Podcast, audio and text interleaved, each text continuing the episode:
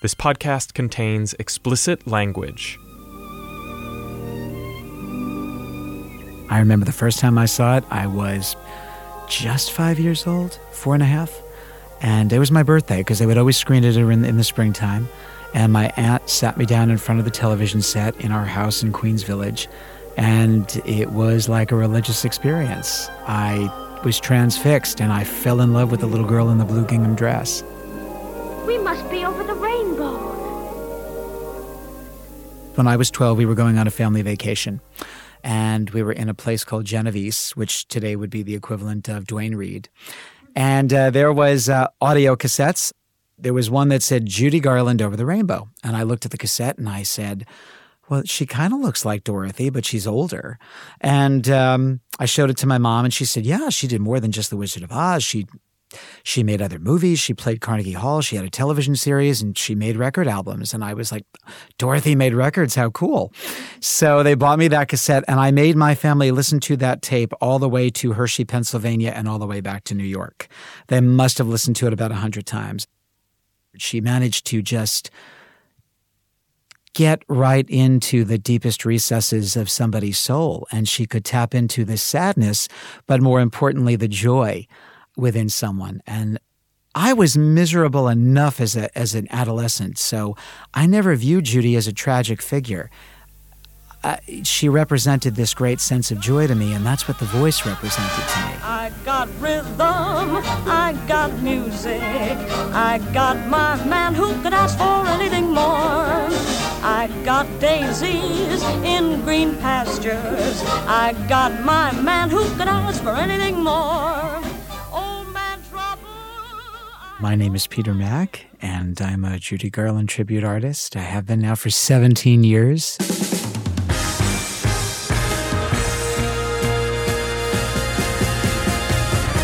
This is Decoder Ring, a show about cracking cultural mysteries. I'm Willa Paskin. Every episode, we take on a cultural question, habit, or idea, crack it open, and try to figure out what it means and why it matters. 50 years after her death, Judy Garland is still with us. As the star of The Wizard of Oz, among many other things, she is part of our cultural education, passed down from generation to generation.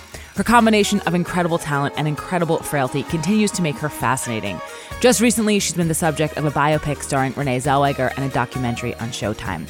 But she's always been particularly fascinating to and beloved by a community that feels a particularly special connection to her queer people, and gay men in particular. In this episode, Dakota Decoder Ring's producer Benjamin Frisch is going to explore this special relationship through the life and work of Peter Mack, the Judy Garland impersonator you just heard from. We're going to look at the history and future of Judy Garland, of celebrity impersonation, and of female impersonation to try and figure out why Judy still resonates. So today, on Decodering, who's still in love with Judy Garland?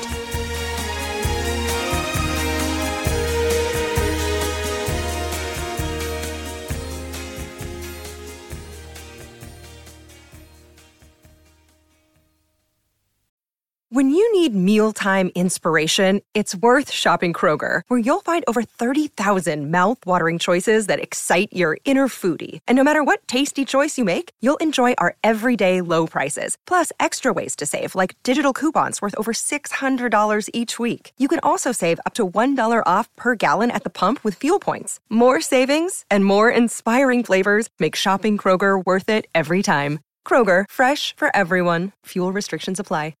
Another day is here, and you're ready for it. What to wear? Check. Breakfast, lunch, and dinner? Check. Planning for what's next and how to save for it? That's where Bank of America can help.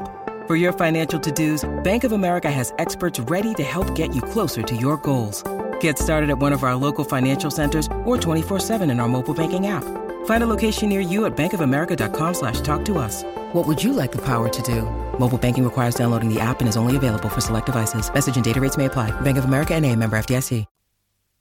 One person that loves Judy Garland is, as I said, Dakota Decoder Ring's producer, Benjamin Frisch. Hi, Ben. Hey, Willa. So, how did you get into Judy Garland? I think I saw The Wizard of Oz when I was really young. I don't remember ever having seen it for the first time. It was just always a part of my world, I guess.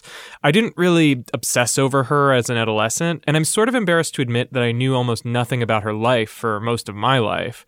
But when you're a gay person, references to Judy Garland, they just kind of pop up everywhere, like the term friend of Dorothy to mean a gay person. I think I first heard that in the movie Clueless when I was a kid, and I had no idea what it meant. A what? He's a disco dancing, Oscar Wilde reading, Streisand ticket holding friend of Dorothy, know what I'm saying? It's references like that that made me really want to dig in and learn more about Judy Garland. So I recently started listening to her music and watching her movies, and I got really into her 1961 live album, Judy at Carnegie Hall, which is widely considered to be the high point of her singing career.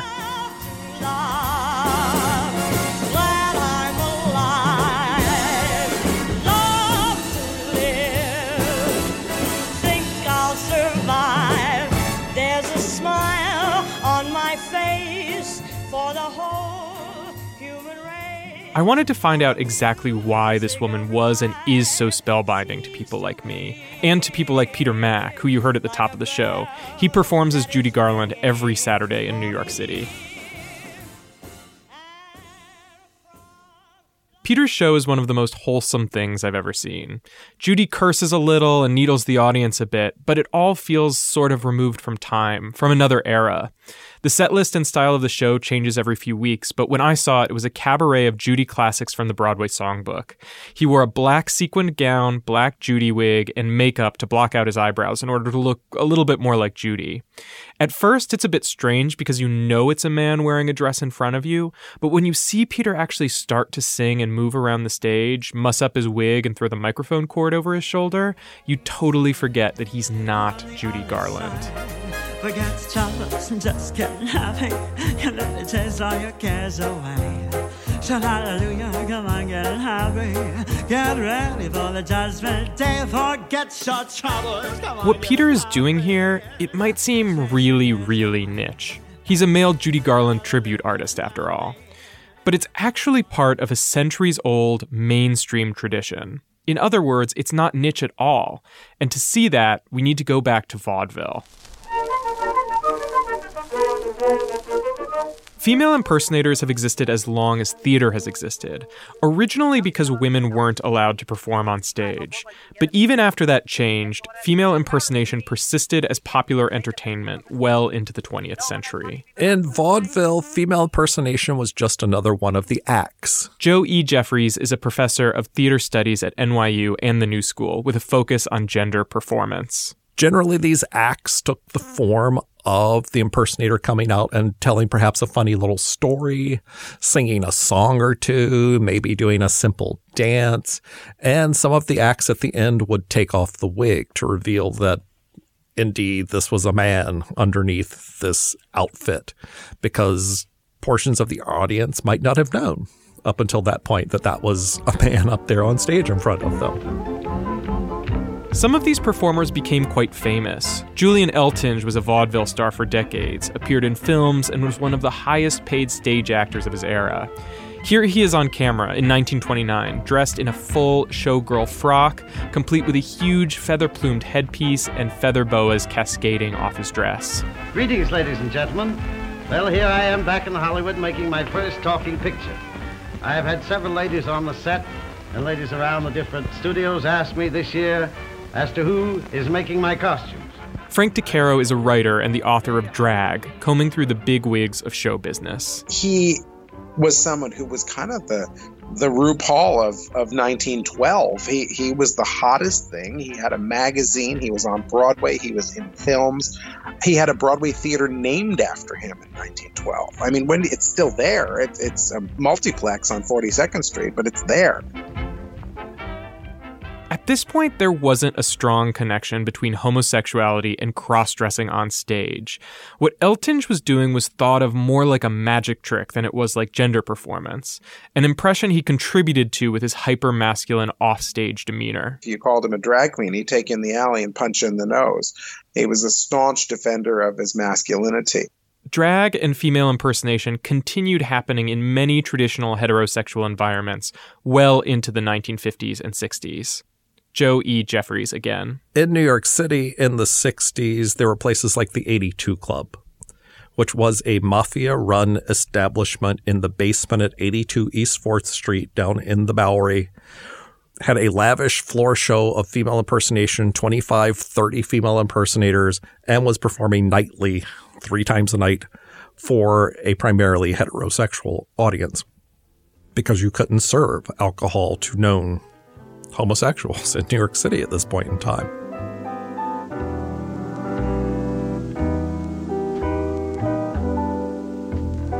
Some of these performers were female impersonators, but some were a subset of the female impersonator, the celebrity female impersonator. It's hard to pinpoint exactly when celebrity impersonation cross pollinated with female impersonation, but it too can be traced back to the early 20th century stage. There was a performer named Albert Carroll who impersonated both male and female celebrities on Broadway in the 1920s and 30s. Celebrities like Groucho Marx, John Barrymore, Gertrude Lawrence, and even Queen Elizabeth I. By the 1950s and 60s, celebrity impersonation was a staple for female impersonators. Some popular figures early on to impersonate would have been Tallulah Bankhead, Katharine Hepburn, and Mae West, who all had big personalities and mannerisms to imitate. All to you. Come up and sing it sometime. Come up tonight. I think the paper. Judy Garland wasn't one of those personalities. Female impersonators who I know who are working in the 50s and 60s will tell me Judy Garland was the last person we wanted to do an act as because, well, let's face it, she wasn't glamorous, right? I mean, she's not wearing outrageous outfits. I mean, yes, she has mannerisms that are a little kooky and off. I mean, she's eminently imitatable, but as far as how the female impersonators wanted to look and present themselves, she's a little dowdy for them. So they just kind of strayed away. Not to mention the voice. She's such a vocal powerhouse that to find somebody who can vocally do her live is truly, you know, remarkable. So she's a daunting figure to attempt to build a impersonation act around. But over time, and despite the difficulty of doing her vocal justice, Judy became a staple. And to explain why, I want to explore the idea of divas a bit. Explore a little why gay men love certain women, from Mae West to Katharine Hepburn to Lady Gaga to Judy Garland, so much.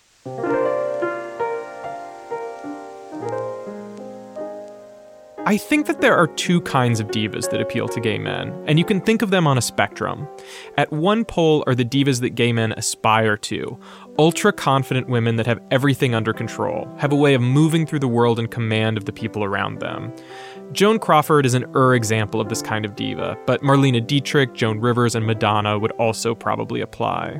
On the other end of the spectrum is not the kind of diva that you want to be necessarily, but the kind of diva you feel you are. These figures are often tragic, whose exploits in the world make you feel a kinship with them. Figures like Whitney Houston, Britney Spears, and Amy Winehouse fit this mold. But Judy Garland is the ultimate feeling diva an immensely talented woman whose real life was hardly glamorous. Judy was born Frances Gumm in 1922 into a family of vaudeville performers, making her theatrical debut at age two and a half. She had an uneasy home life and lived in fear of her parents separating, which they did constantly. She was signed to MGM Studios at age 13 and was infamously hooked on pills to keep her weight down and her energy up, and she continued to struggle with addiction through multiple marriages and financial mismanagement for her entire life. Peter Mack again. She had bullies at MGM. You know, she was being called names. She was being called a fat little hunchback uh, by the owner of the studio, Mr. Mayer, and um, told that she was fat. And I had the kids calling me names. Uh, and, and she felt like she didn't fit in. Here she was with these glamour pusses like Lana Turner and Hedy Lamarr. And she really felt like the odd kid out. And she came from a broken home. I came from a broken home. So there were things that I could relate to. Her most famous character is even more relatable. As Dorothy in The Wizard of Oz, she's a girl who leaves an oppressively dull, black and white home to find a color soaked world of friends and a new chosen family, where just being yourself is enough to overcome adversity. It's a perfect metaphor for adolescent queer longing. When it comes to your finances, go for the credit card that's always there for you. With 24 7 US based live customer service from Discover, everyone has the option to talk to a real person anytime, day or night. Yep, that means no more waiting for quote normal business hours just to get a hold of someone. We're talking real service from real people whenever you need it. Get the customer service you deserve with Discover. Limitations apply. See terms at discover.com slash credit card. Thank you for listening to Decoder Ring, Slate's podcast about cracking cultural mysteries. You can hear new stories ad-free every week on Amazon Music, where you can find Decoder Ring and all your Slate favorites without the ads.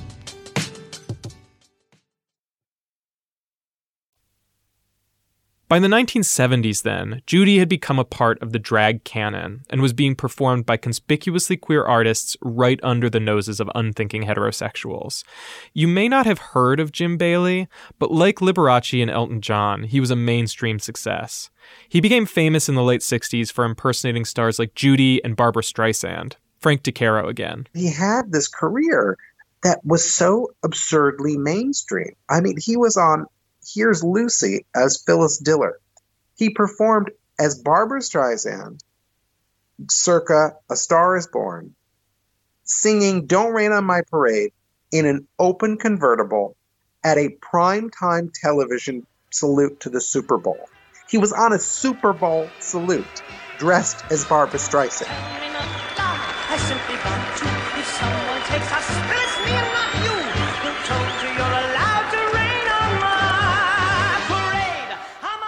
That is the most mind-blowing thing that I think has ever been on TV related to drag. It's and it was just what television was like in the 70s.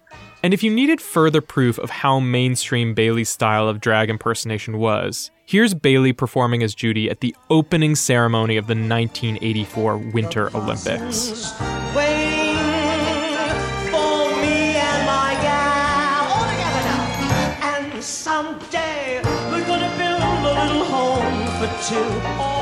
Bailey might be the most famous Judy Garland impersonator of all time, but there have been many other notable ones. T.C. Jones, Jimmy Lane, Caleb Stan, Jimmy James, and Tommy Femia, to name a few. And then, of course, there's Peter Mack, who continued to love Judy Garland's music into his high school years in the mid 1990s. I started singing with Judy's albums in my basement. I could come home from a really lousy day at school, having my eyeglasses broken, in one case, having a sewing needle jabbed into my shoulder multiple times, and being called every gay slur you can possibly think of. But I would go downstairs and listen to Judy's albums when I got home and sing along with them, and that was how I started singing. And then my mom uh, started getting me voice lessons. So uh, that's how I started singing. It was because of Judy. She was my first uh, voice teacher, I guess. You can't ask for a better voice teacher than Judy Garland. Beatrice Fairfax, don't you dare ever tell me he will care.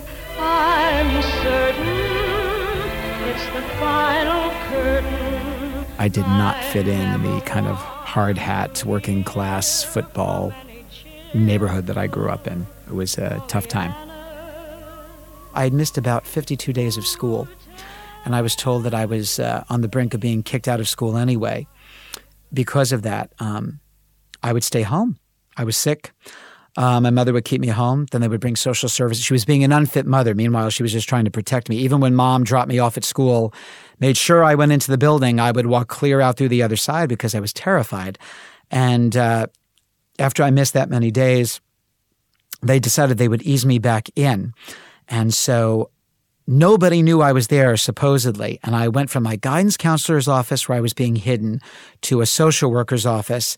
And in the hour that I was gone, I came back, and on my winter jacket, it said in bold black marker, I suck cock. And I had a breakdown. I dropped out of high school in the 11th grade because I was on the brink of committing suicide. Second time, I, I thought it would be better to uh, bump myself off. I attribute the fact that I had Judy's records to listen to, her movies to watch, uh, some of her television shows. That voice is what saved me because I, I would always turn to that voice to listen to or to sing with. And that's what got me through the other end of the tunnel.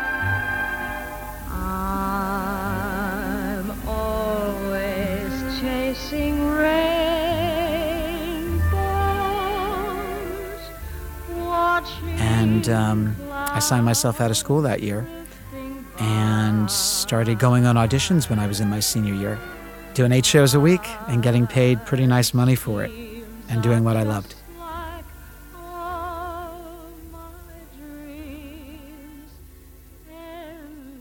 I did a cabaret show called Judy and Me uh, which was just me singing as myself, using Judy's songs to tell my story, and for me to explain why I feel uh, Judy resonates with the gay community and why she resonated with me and how she saved my life. So we did that. And then a friend of mine saw it and said, This is more than a one person show, Peter. This is a, um, a play. You should really turn this into a play. And I turned it into a six person play. And uh, Judy, whereas in real life, I would just listen to her record albums and they would comfort me. Every time we hear the music, Judy comes to life and she counsels me through all of these horrible things that are happening with my mother and father, plus the terrible things that are happening in school.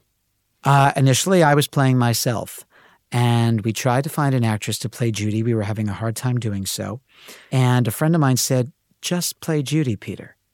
We know you can do the voice, you've done it. Just do it. Why don't you play Judy and hire another actor to play yourself? And that's what happened. We just hired another young actor to play me at 16, and I started playing Judy. Climb, climb, climb with the Charlie. Zing, zing, zing with the pad. Zing, zing, zing with my heartstrings. For the moment I saw in life had. A big part of impersonating Judy isn't just the voice, though. It's the mannerisms, the little things. During the show, I was really taken by this one detail the way Peter throws the microphone cord over his shoulder. It appeared studied. Like, I'm not sure I've ever noticed Judy Garland do that during a filmed performance, but seeing Peter do it, it makes you feel like that's the only way Judy could have thrown a microphone cord over her shoulder. You have to immerse yourself in it. You have to listen to the recordings over and over and over again, watch the movies, watch the television shows. It's homework, but it's fun homework for any of the characters, but particularly for Judy the the elbow, uh, the the dangling arm, um, mussing up the hair, uh, all of those little little things that she would do uh, when you're singing the song, slinging the microphone cord over your shoulder. If she was here now, she would say. Uh, uh, marvelous, uh, marvelous, Ben. I think it's wonderful you're doing this uh, podcast. I don't really, I know pod people. I don't know podcasts. this is a marvelous way to get your way out there. So maybe you'll give me a break here, and get some more people at my, my shows. Peter doesn't just perform Judy. He and his husband, John Mack, do about 60 different women between them. Joan Crawford, Bette Davis, Ethel Merman, Megan Mullally. Their real golden goose is Golden Girls Live. Peter plays Sophia, John plays Dorothy, which pays their bills and which they perform several times a week at the theater they rent together in the theater district in Manhattan. So, how did you two meet? we actually met at a screening of The Wizard of Oz in Chelsea. It doesn't get gayer than that. I had recently gone through a breakup of many years, and I was sitting there very nervous. And Peter and his brother and his aunt came and sat across from me. And I thought, oh my God, this kid's really cute. So Judy is not only my guardian diva, but she's also my matchmaker.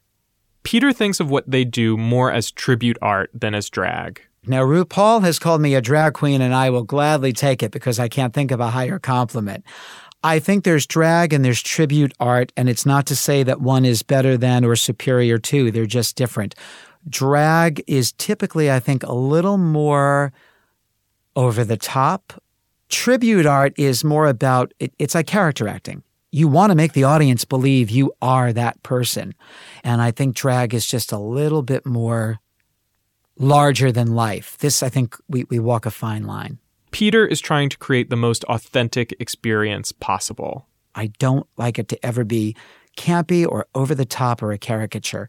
And I'd seen that happen too many times with Judy and people were using her addictions to get cheap laughs and uh, portraying her as this pill popping, falling down drunk.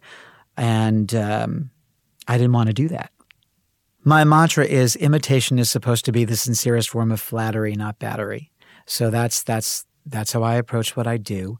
And the whole goal is to make the audience, when they come into that theater, hopefully by the second or third song, they feel as though they're watching Judy and that by the time they walk out, particularly with the current show that we're doing, that they knew a lot, they know a lot more about her than they did before they walked in, and uh, hoping that we're helping to preserve her legacy. Peter wants to preserve Judy's legacy because he's anxious that Judy, as a performer, is not as known to younger generations as she used to be, as she should be. But he's trying to change that with a kind of female celebrity impersonation that is itself, unlike the kind of drag you see in gay bars or on RuPaul's Drag Race, sort of on the wane. It's uh, kind of a lost art, I think, in the drag scene. Queen Robert is a Brooklyn based drag queen who specializes in impersonations like Kathy Bates and Jennifer Coolidge. Drag used to be considered largely female impersonation. Now, with Drag Race, everybody out there is trying to create their own brand and become their own uh, vision and their own character.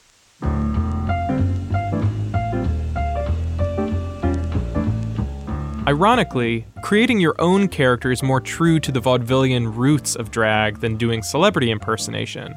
But the point stands that the kind of celebrity impersonation that Peter does, it's just less popular than it used to be. You know, we're so oversaturated in, in and celebrities and different people to like that it's kind of just busy and noisy. It used to be that seeing a celebrity was rare. You'd have to be lucky enough to be in the right city and be paying the right money to see someone perform. I think that that was part of the appeal of the impersonator. They allowed people to experience the glamour of an icon in the comfort of your local gay bar, perhaps hundreds of miles away from New York or Los Angeles. These days, celebrities are everywhere. If I want to see Lady Gaga, I can just type Lady Gaga into the search bar on YouTube. They're also more physically accessible, with huge mega tours and Las Vegas residencies. There's just a lot less scarcity of celebrity now, and so a lot less need for celebrity impersonators. But because Judy died young and so long ago, we don't have access to her in the same way we do with more modern celebrities. But I think that there's another powerful force working in Judy's favor, and that, ironically, is her place in straight culture. Unlike most pieces of gay culture, early Judy Garland fandom comes from being sat in front of The Wizard of Oz as a child, in mostly straight households. It's the fact that The Wizard of Oz has remained such a classic for everyone that young people continue to be exposed to it, and thus so many gay people have the reference point regardless of their background. Then, when they're a little older, they find the special queer valence that Judy Garland possesses through interaction with other gay people. Bryan Lowder is a writer at Slate and co-host of Outward, Slate's LGBTQ podcast. For me, it was this, there was a sense somewhere along the way where someone was like, you know, you need to to be like a good gay, like understand who Judy Garland was, and so then I went and like did that sort of uh, haphazard research. What is good about it is knowing that our community has had a a particular cultural history, um, not just a political history, not just a history of tragedy and triumph. And that adds richness to like your view of where you come from, or at least it does for me. I mean, I I've listened to that Carnegie Hall concert not so much because I love hearing Judy Garland sing, but because um, I like to think about all of the gays in the audience, you know, in the '60s who were living for her the same way that I might have lived for, you know, Lady Gaga when I was in my young early 20s. Knowing that someone else related to Judy that way is enriching to my sense of myself as a gay person. Queer culture isn't passed down through family lineage in the same way that straight culture is. It's passed down through chosen family, yes, but it's also passed down through art and media. Knowing there is a kind of lineage of love for and devotion to art, it makes you feel a part of a community, even if the objects of devotion have changed. Peter Mack also sees himself as part of a lineage. Someone once said to me, you know, Judy Garland is your role. It's ridiculous. Hamlet is nobody's role any more than Judy Garland is anybody's role. Uh, what I do with the role makes it my own, but that doesn't make it mine.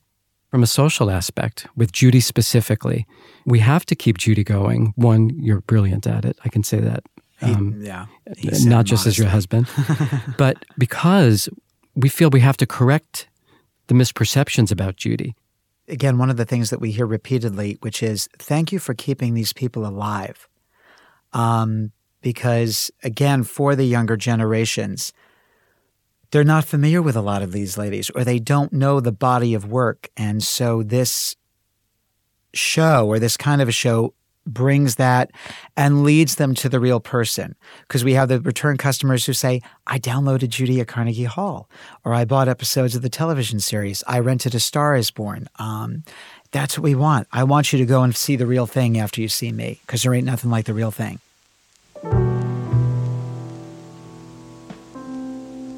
Personally, I don't think Judy is going anywhere anytime soon.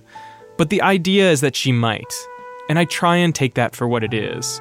The implication that there will be other artists and singers who will mean as much as she did to future generations of gay men. Because even though the specifics of Judy matter, all the songs and her trials and tribulations and how she swings the microphone cord, it's her meaning that matters more. The promise that exquisite beauty and joy can coexist with terrible hardship. And that, you know, somewhere over the rainbow, skies are blue.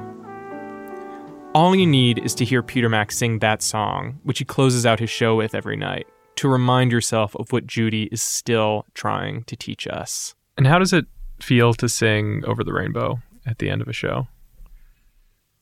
I look forward to it because you'll hear murmurs from the audience, especially once they hear the intro. Um, sometimes you'll hear someone crying, and uh, it's it's it's huge. It's a it's a big responsibility because, as Liza Minnelli once said, nobody sang it better than her mother did. So um, the pressure is on at that point to really make sure this this is it. You gotta if you haven't won them over by this point, you know you you know you certainly don't want to lose them with Over the Rainbow. So it's the responsibility to sing that song. If happy little bluebirds fly the rampart, why,